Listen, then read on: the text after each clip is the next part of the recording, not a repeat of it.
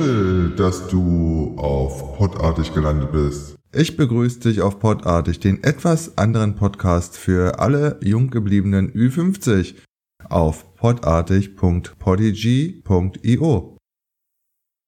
Auf Podartig geht es mal bösartig, selten abartig, aber meistens eigenartig und fast immer einzigartig ab. Ich rede über die Dinge, die mich bewegen. Dazu gehört unter anderem meine Heimatstadt Berlin, Reisen, Sport, Politik und Lifestyle.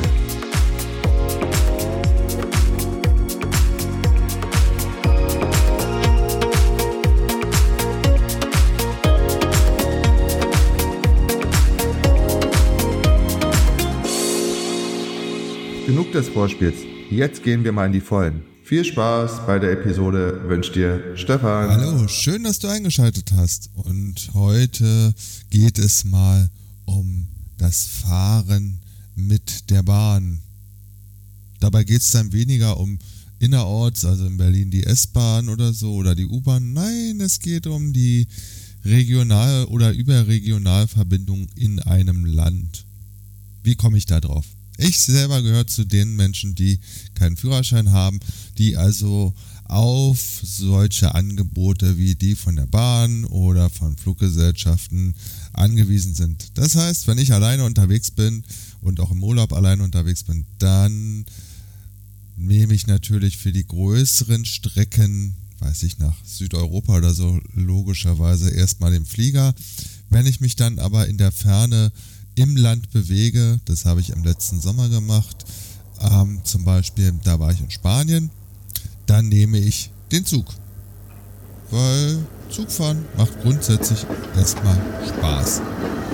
Und ja, seit vielen, vielen Jahren fahre ich auch mit dem Regionalzug, war viel in Brandenburg unterwegs und ja, die Tage war ich mal wieder mit der Deutschen Bahn von Berlin Richtung Sauerland unterwegs. Und tja, was soll ich sagen? Aber fangen wir mal von vorne an. Als ich letzten Sommer in Spanien war, bin ich von Berlin nach Sevilla geflogen und bin dann in Spanien nach Córdoba, von dann weiter nach Madrid, nach Alicante, Valencia, Zaragoza und Barcelona gefahren mit dem Zug und von Barcelona dann wieder zurück nach Berlin.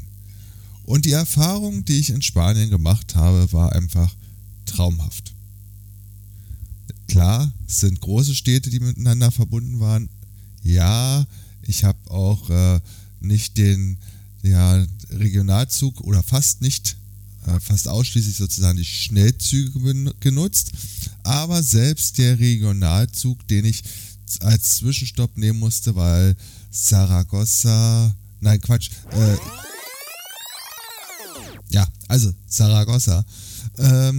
musste ich auf dem Weg von Valencia Richtung Barcelona in Tarragona umsteigen, um dann wieder 200 Kilometer ins Landesinnere nach Zaragoza zu kommen.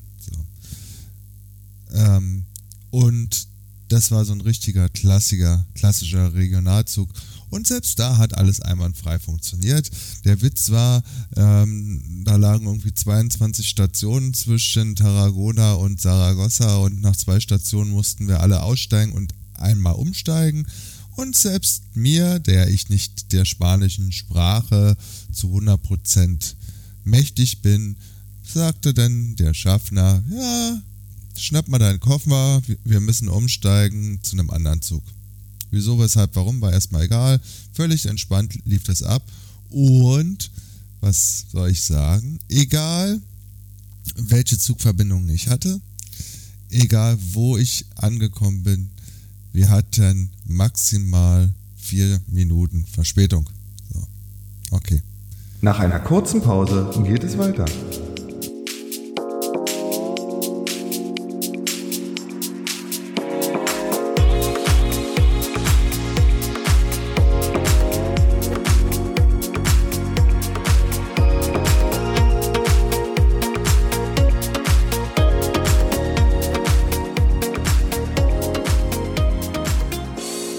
Hier bin ich schon wieder. Aber wie ist das in Deutschland? Und da muss ich echt sagen, das ist einfach mal normal, dass irgendwie irgendwas nicht funktioniert. Zum Beispiel der Hauptbahnhof in Berlin. Der hat, jetzt müsste ich lügen, 4 Ebenen übereinander. Und ich sag mal, unten sind die, nagelt mich jetzt nicht fest, die Gleise 1 bis 8. Und ganz oben dann irgendwie, weiß ich nicht, irgendwas bis 20. 12 bis 20 oder so, in der Größenordnung. Und man ist es ja gewohnt, man guckt auf sein Ticket, weiß Gleis so und so und Abfahrtzeit dann und dann. So, gut. Und egal, auch im Herbst letzten Jahres, als ich Richtung Hamburg unterwegs war, ich habe es noch nie erlebt, dass ein Zug, speziell Intercity, da abgefahren ist, wo er auch abfahren soll. Und so war es auch wieder beim letzten Mal. Das heißt, man dackelt zu dem Gleis, der angegeben ist, und ist im Keller, und natürlich fährt der Zug ganz oben los. Gut. Kein Problem, kleine Anzeige, ab und zu wird es auch angesagt, also dackelt man wieder hoch. Also man weiß ganz klar, bei der Deutschen Bahn kann man nicht 10 Minuten vorher erst auftauchen, man muss schon ein bisschen früher da sein, weil vielleicht muss man ja nochmal 5 Rolltreppen hoch, um dann tatsächlich an den Gleis zu kommen, von dem man eigentlich los will. Das ist schon mal ein Ärgernis, was ich nicht verstehe, und wenn mal irgendjemand von der Deutschen Bahn meinen Podcast hört, dann bitte ich doch mal um eine Antwort, was dahinter steckt. Dann sitzt man im Zug, alles ist tutti, Sitzplatz ist reserviert, das funktioniert meistens auch, und dann kommt das nächste Ärgernis. Es soll ja angeblich im ICE irgendwo, ich habe es bisher noch nie gefunden, WLAN geben. Ich habe es nicht gefunden. Selbst auf der Toilette habe ich es nicht gefunden. Nichts war mit, man kann, wenn man als Geschäftsreisender unterwegs ist, noch vernünftig arbeiten. Keine Chance. Und das war die Strecke Richtung Hamm. Also über Wolfsburg, Hannover, Bielefeld, Hamm, Dortmund, Düsseldorf und Köln. Der Zug teilt sich dann in Hamm. Also keine Strecke, die ins Niemandsland führt, sondern gerade, also diese Zugverbindung ist der Zubringer für viele Mitarbeiter, die in Berlin leben und in Wolfsburg bei VW arbeiten. Und wenn man dann kein Internet hat, weil man vielleicht noch ein paar Mails beantworten will oder irgendwas machen will, dann ist das schon ziemlich doof. Also verschenkt man Zeit. Zumindestens, wenn man es aus der arbeitstechnischen Sicht betrachtet. War in Spanien auch ganz anders, außer bei dem Regionalzug, der in die Berge fuhr, aber ansonsten hatte ich, egal wo wir waren, und wir sind da zum Teil auch quer durch die Pampa gefahren, also die Strecke von Córdoba nach Madrid, da war schon extrem wenig los, was sozusagen Städte und Straßen und so betraf, also das war oft sehr öd, was man draußen sehen konnte, aber man hatte Internet. Und so verlief dann die Hinfahrt vor kurzem, und auf der Rückfahrt, man hat natürlich auch wieder Tickets mit Sitzplatzreservierung, ICE, bla bla bla, und dann kommt ein Zug mit ganz anderen Wagennummern und die Sitzplätze und die Sitzplatzreservierung sind hinfällig. Okay, wozu mache ich dann eine Sitzplatzreservierung? Wieso kriegt es die Deutsche Bahn da nicht hin, zu sagen, okay, wir mussten aus technischen Gründen zwar den Zug tauschen und die Waggonnummern sind andere, aber es müsste ja die gleiche Anzahl an Waggons sein, denke ich mal. Und ob ich dann in die 32, im Waggon 32 oder in Waggon 9 einsteige, ist ja relativ wurscht, wenn man es dann den Menschen mitteilt. Das dürfte doch kein Problem sein.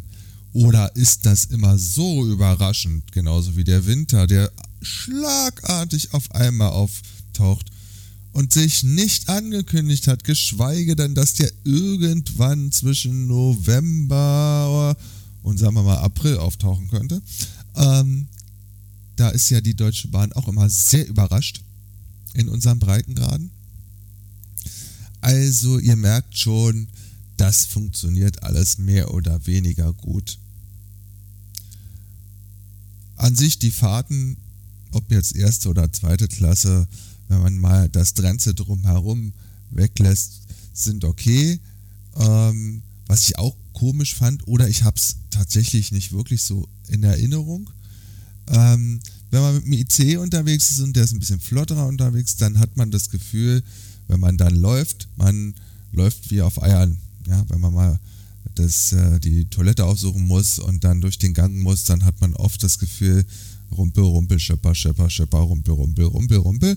Und ich kann mich nicht daran erinnern, dass das in Spanien ähnlich war.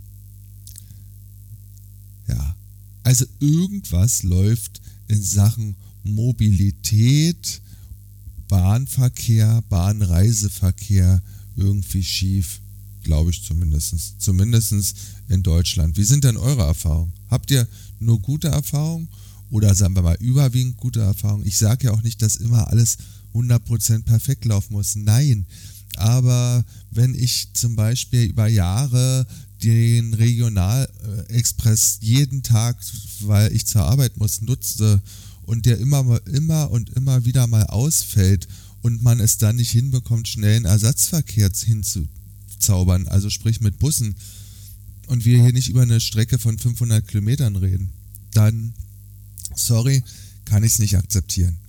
Und, oder wenn halt damit geworben wird, also es war so total witzig. Wir saßen jetzt die Tage in dem ICE und irgendwann auf dem Display, wo dann auch die Geschwindigkeit stand, wurde mit dem WLAN geworben. So, dann nimmt man sein Handy oder Tablet oder was auch immer in die Hand und gibt das ein und man findet alles, nur kein WLAN. Also zumindest keins der Deutschen Bahn. Und dann denke ich mir, immer wollt ihr uns alle verscheißern? Ja. Naja. Ich wollte das nur mal loswerden. Wie gesagt, mich würde mal interessieren, wie sind eure Erfahrungen? Und ich bin mal ganz neugierig, weil in diesem Jahr, wenn alles klappt, werde ich wieder in Europa mit der Bahn unterwegs sein. Und dieses Mal geht es nach Portugal. Und da werde ich dann wahrscheinlich mehr so die kleineren Züge nehmen.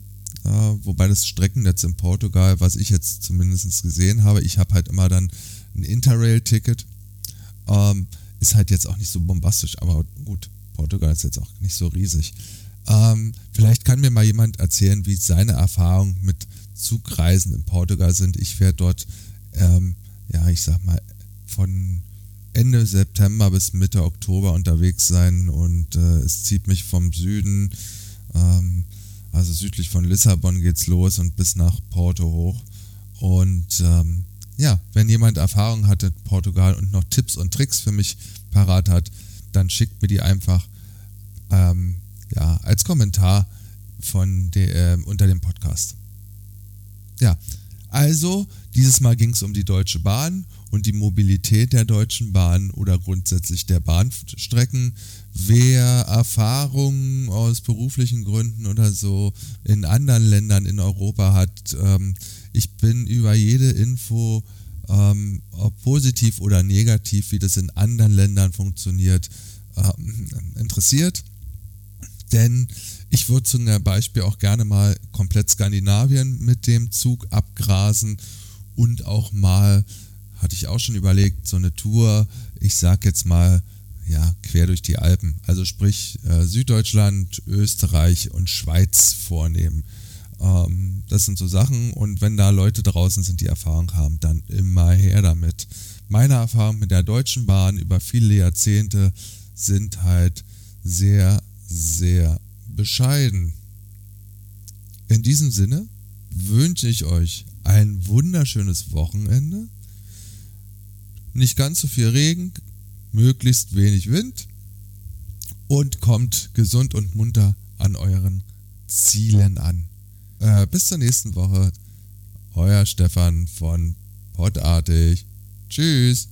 Cool, dass du bis zum Ende dabei geblieben bist. Ich hoffe, dir hat diese Episode gefallen. Und natürlich freue ich mich über dein Feedback, deine Kritik und deine Anregungen auf podartig.polyg.io.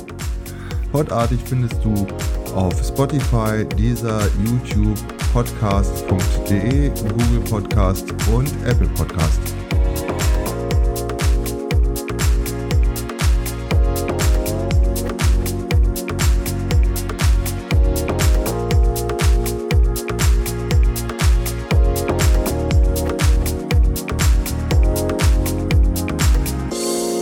Bis zur nächsten Episode wünsche ich dir eine tolle Zeit und bleib fit und gesund und sage Tschüss.